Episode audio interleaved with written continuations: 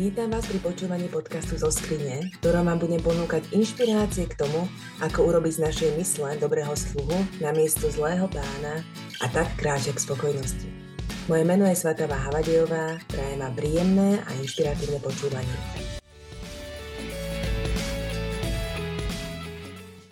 V dnešnom podcaste sa budem venovať tabulkám. Nedávno som totiž zachytila na Facebooku príspevok o tabulke, v je uvedený vek detí a k nemu priradené zručnosti, ktoré už má dieťa ovládať. Napríklad v dvoch rokoch by malo už vedieť poukladať knižky na poličku, odhodiť odpadky, v štyroch rokoch ustlať postel, pripraviť jednoduchú desiatu, dezinfikovať kľúčky, v šiestich rokoch vyniesť odpadky, vyplieť záhradu, šúpať zemiaky, v 8 rokoch vymeniť žiarovku v stolnej lampe, vypratať a tak ďalej a tak ďalej. Ja sama som na začiatku podľahla tlaku tabuliek. Syn nepriberal tabulkovo a tak ma takmer nepustili z nemocnice.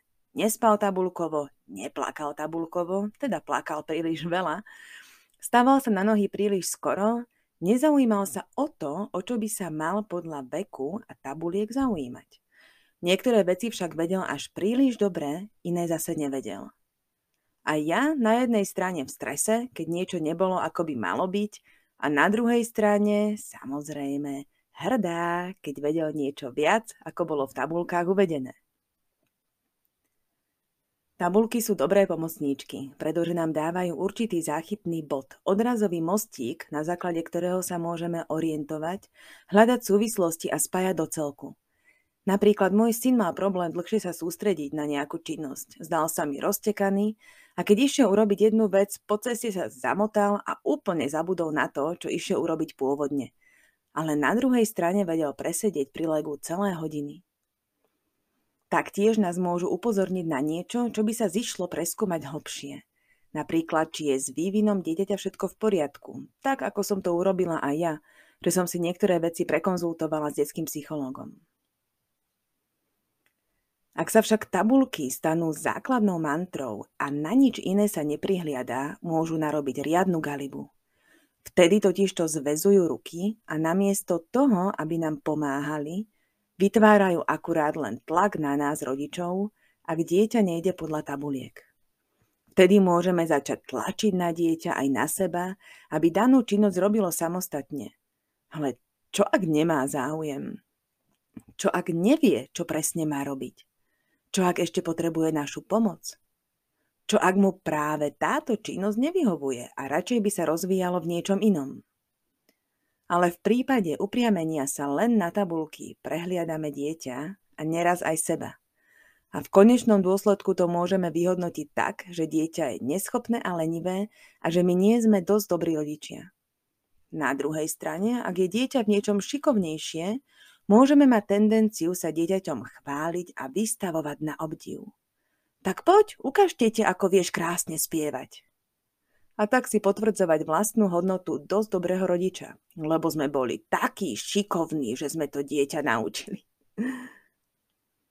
No čo ak by tabulky neboli? Čo keby celkové porovnávanie medzi sebou navzájom aj v bežnom rozhovore alebo na internete nebolo? Čo by sme robili? Predpokladám, že asi by sme sa riadili podľa našich pocitov a toho, čo vnímame u dieťaťa. Ako reaguje, o čo má záujem, čo mu ide a čo mu naopak nejde a nechce to robiť. Čo môžeme u neho podporiť, v čom mu pomôcť a čo ho nechať robiť samého. Za čo už vie nie zodpovednosť a čo je ešte zdieľaná zodpovednosť s nami. Takže tabulky, netabulky. Pozývam vás zamyslieť sa, čo vlastne vaše dieťa robiť chce? Ako ho v tom viete ešte podporiť? A čo robiť nechce? Kvôli čomu je však pre vás dôležité, aby to robilo? To, čo robiť nechce, ale vy to z nejakého dôvodu potrebujete. Skúste pohľadať ten dôvod vo svojom vnútri a zároveň sa s dieťaťom porozprávať o tom, prečo je to pre vás dôležité. Skúste spolu s ním hľadať odpovede na to, čo je dôležité pre vaše dieťa a ako si môžete navzájom pomôcť, aby boli vaše a jeho potreby uspokojené. Možno budete sami prekvapení, čo dieťa navrhne, keď ho do rozmýšľania zahrniete. Zároveň bude cítiť, že ho vnímate a že vám na jeho názore záleží. A tak zasejete semienko vzájomného rešpektu a úcty do vyvíjajúceho sa mozgu vášho dieťaťa.